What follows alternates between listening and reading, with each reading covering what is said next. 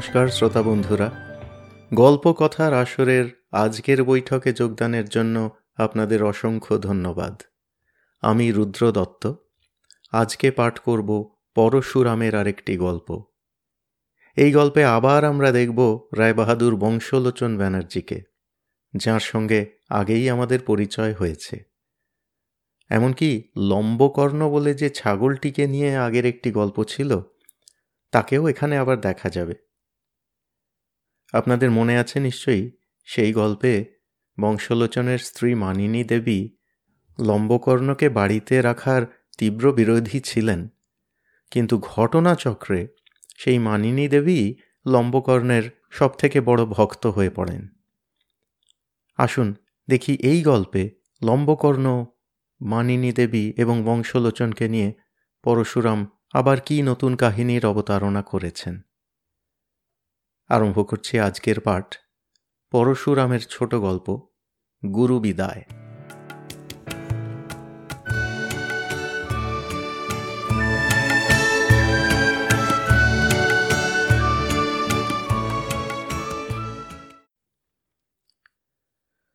বৈকালিক প্রসাধনের পর মানিনী দেবী একটি বড় আরশির সামনে দাঁড়াইয়া নিজের অঙ্গশোভা নিরীক্ষণ করিতেছেন।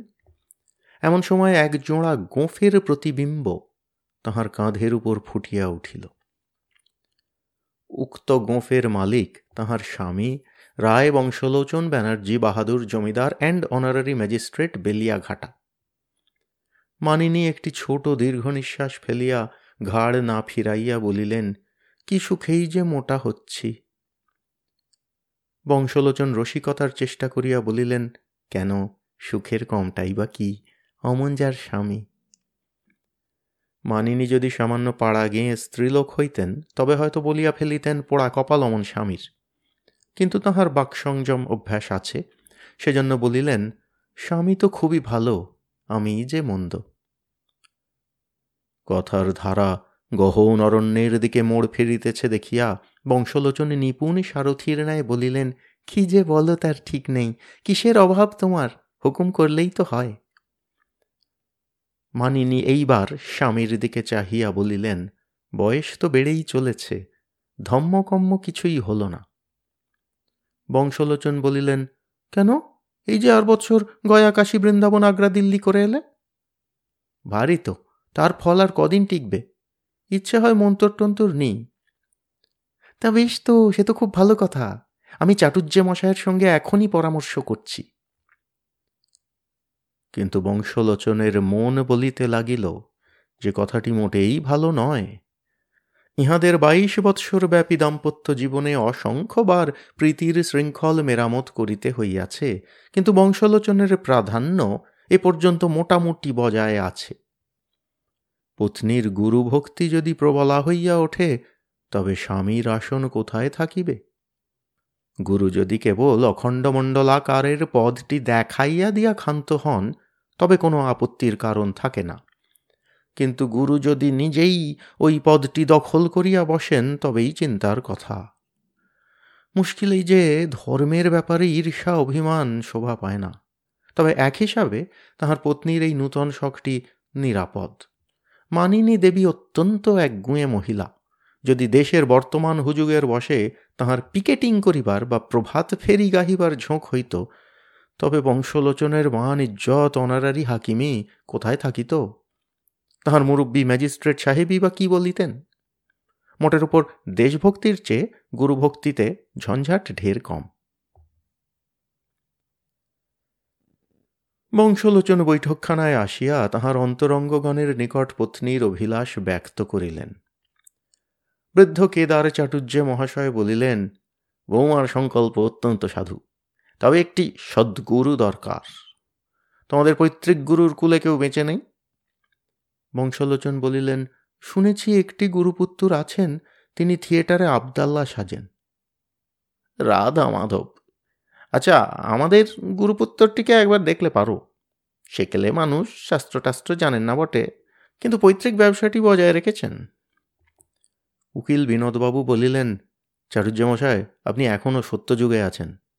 আজকাল আর সেকেলে গুরুর চলন নেই, যিনি বছরে বার দুই শিষ্য বাড়ি পায়ের ধুলো দেন, আর পাঁচ শের চাল, পাঁচ পচিনি, গোটা দশেক টাকা, লাট্টু মার্কা থান ধুতিতে বেঁধে প্রস্থান করেন। এখন এমন গুরু চাই, যার চেহারা দেখলে মন খুশি হয়, বচন শুনলে প্রাণ আনচান করে।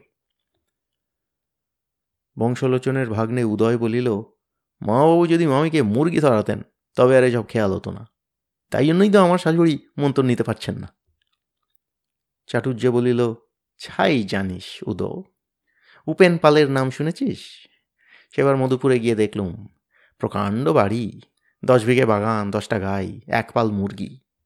রাজর্ষির চালে থাকেন, ঘরের তরিতরকারি ঘরের দুধ, ঘরের মুরগি। সস্ত্রিক ধর্ম আচরণ করেন, সঙ্গে চারজন গুরু হামে হাল হাজির, নিজের দুজন, স্ত্রীর দুজন। উপযুক্ত গুরু কে আছেন, এই লইয়া অনেকক্ষণ আলোচনা হইল। পর্বতবাসী সন্ন্যাসী, আশ্রমবাসী মহারাজ, স্বচ্ছন্দচারী ল্যাংটা বাবা, বৈজ্ঞানিক মহাপুরুষ, উদারপন্থী আধুনিক সাধু, অনেকের নাম উঠিল। কিন্তু মুশকিল এই, বংশলোচন যাহাকে উপযুক্ত অর্থাৎ নিরাপদ মনে করেন, গৃহিণীর হয়তো তাহাকে পছন্দ হইবে না। এমন সময় বংশলোচনের শালা নগেন দোতলা হইতে নামিয়া আসিয়া বলিল, আপনারা আর মাথা ঘামাবেন না, দিদি গুরু ঠিক করে ফেলেছেন। বংশলোচন ক্ষীণ কণ্ঠে জিজ্ঞাসা করিলেন, কে? বালিগঞ্জের খলবিদং স্বামী। এসা সুন্দর গাইতে পারেন। চেহারাটিও তেমনি। বয়সে এই জামাইবাবুর চেয়ে কিছু কম হবে। শুনেছি ছেলেবেলা থেকেই একটা উদাস উদাস ভাব ছিল। টেনিস খেলতে খেলতে কতবার অজ্ঞান হয়ে পড়তেন। সংসারে যদ্দিন ছিলেন, নাম ছিল পরাণ সরকার। তারপর স্ত্রী বিয়োগ হতেই স্বামী হয়েছেন।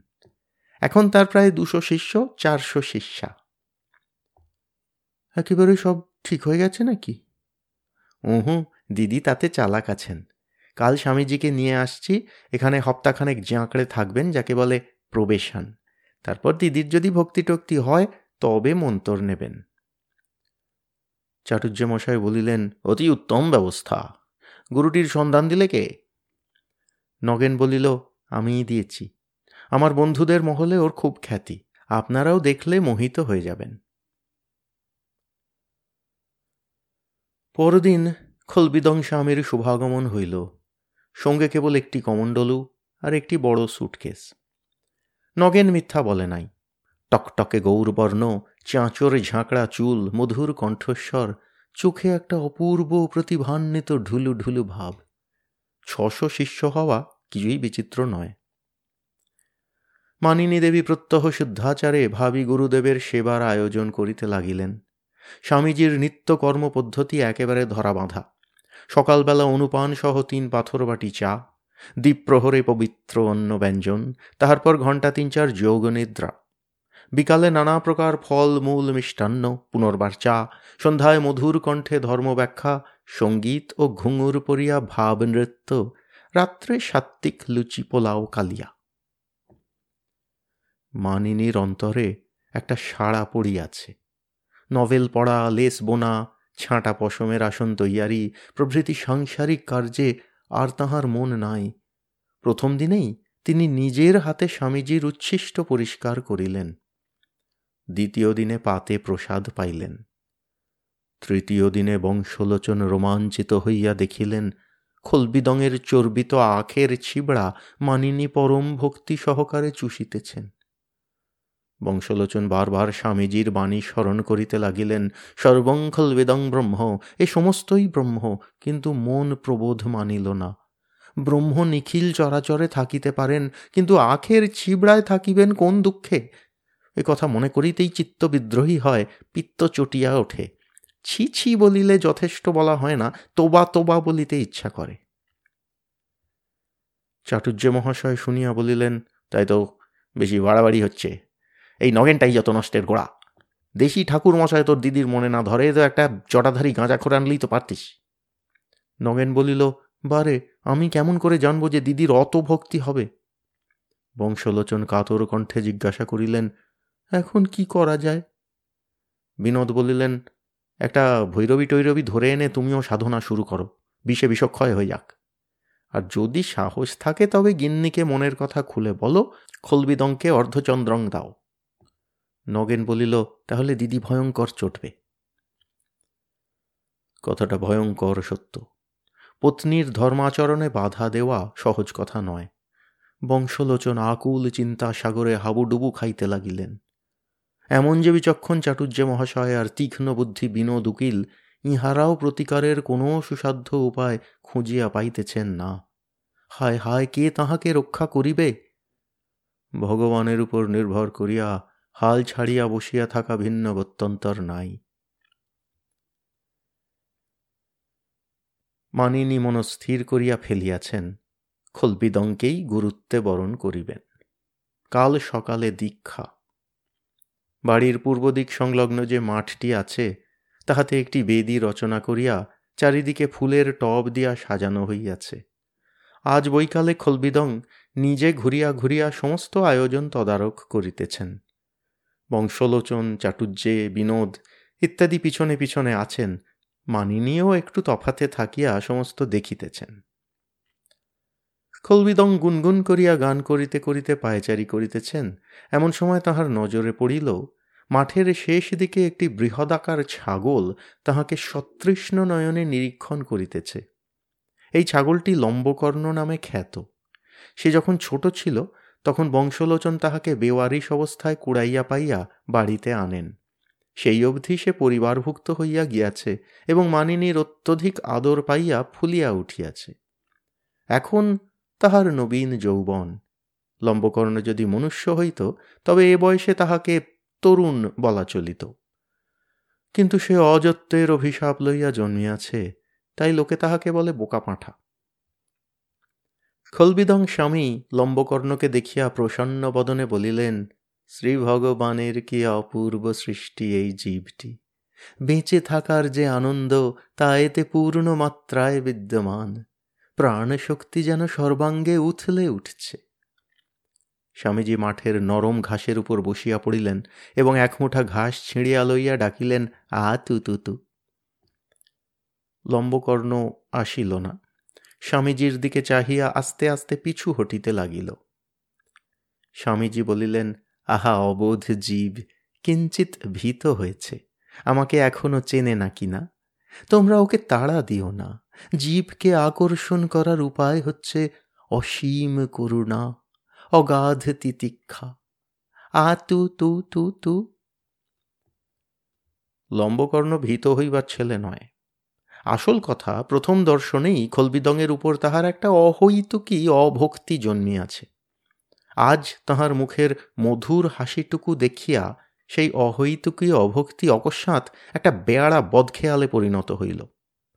লোকে যাহাই বলুক, লম্বকর্ণ মোটেই বোকা নয়। ছাগল হইলে কি হয়? তাহার একটা সহজাত বৈজ্ঞানিক প্রতিভা আছে। লম্বকর্ণ কলেজে পড়ে নাই, পাশ করে নাই তথাপি জানা আছে যে বেগ আহরণ করিতে হইলে যথাসম্ভব দূর হইতে ধাবমান হওয়াই যুক্তিসংযত। আরও জানা আছে যে তাহার দেহের দেড় মন মাংসকে যদি তাহার বেগের অঙ্ক দিয়া গুণ করা হয়, তবে যে বৈজ্ঞানিক রাশি উৎপন্ন হয়, তাহার ধাক্কা সামলানো মানুষের অসাধ্য। কিছু দূর পিছু হটিয়া লম্বকর্ণ এক মুহূর্ত স্থির হইয়া দাঁড়াইল। তাহার পর ঘাড় নিচু করিয়া শিং বাঁকাইয়া স্বামীজির নধর উদর নিশানা করিয়া নক্ষত্র বেগে সম্মুখে ছুটিল। স্বামীজির মুখে প্রসন্ন হাসি তখনও লাগিয়া আছে, কিন্তু আর সকলে ব্যাপারটি বুঝিয়া লম্বকর্ণকে নিরস্ত করিবার জন্য ত্রস্ত চিৎকার করিয়া উঠিল। কিন্তু কার সাধ্য রোধে তার গতি? নিমেষের মধ্যে লম্বকর্ণের প্রচণ্ড গুঁতা ধাই করিয়া লক্ষ্যস্থানে পৌঁছিল। খলবিদং একবার মাত্র বাবা গো বলিয়া ডিগবাজি খাইয়া ধরাশায়ী হইলেন। ডাক্তারবাবু বলিলেন, শুধু বরিক কম্প্রেস। পেট ফুটো হয়নি, চোটও বেশি লাগেনি, তবে শখটা খুব খেয়েছেন। একটু পরেই উঠে বসতে পারবেন, তখন আবার দু ড্রাম ব্র্যান্ডি। ব্যথাটা সারতে দিন পনেরো লাগবে। ডাক্তার অত্যুক্তি করেন নাই। কিছুক্ষণ পরেই খলবিদং চাঙ্গা হইয়া উঠিয়া বসিলেন।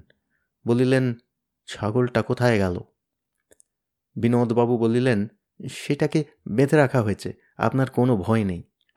স্বামীজি বলিলেন, ভয় আমি কোনো সালার করি না, কিন্তু ছাগলটাকে এক্ষুনি মেরে তাড়াতে হবে, ওটা মূর্তিমান পাপ। বিনোদবাবু বলিলেন, বলেন কি মশায়, আপনারা হলেন করুণার অবতার, পাপিকে যদি ক্ষমা না করেন, তবে বেচারা দাঁড়ায় কোথা? আর লম্বকর্ণের স্বভাবটা তো হিংস্র নয়। আজ বোধহয় হঠাৎ কীরকম ব্লাড প্রেশার বেড়ে গিয়ে মাথা গরম হয়ে, কি বলেন ডাক্তারবাবু?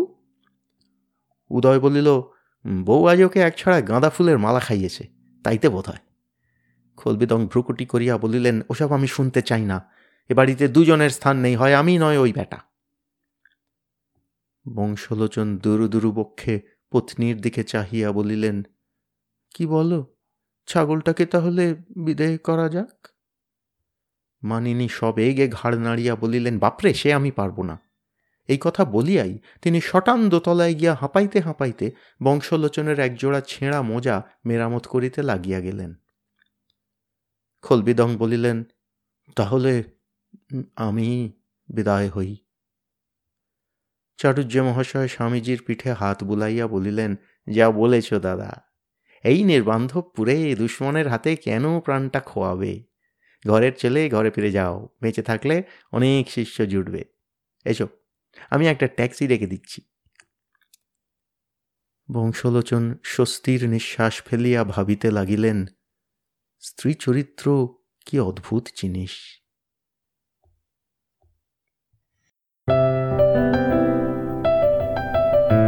আপনাদের মতামত আমাদের জানাতে ভুলবেন না কিন্তু, শ্রোতা বন্ধুরা। আমাদের ওয়েবসাইট গল্প কথার আসর dot org G O L P O K O T H A R A S O R dot O R G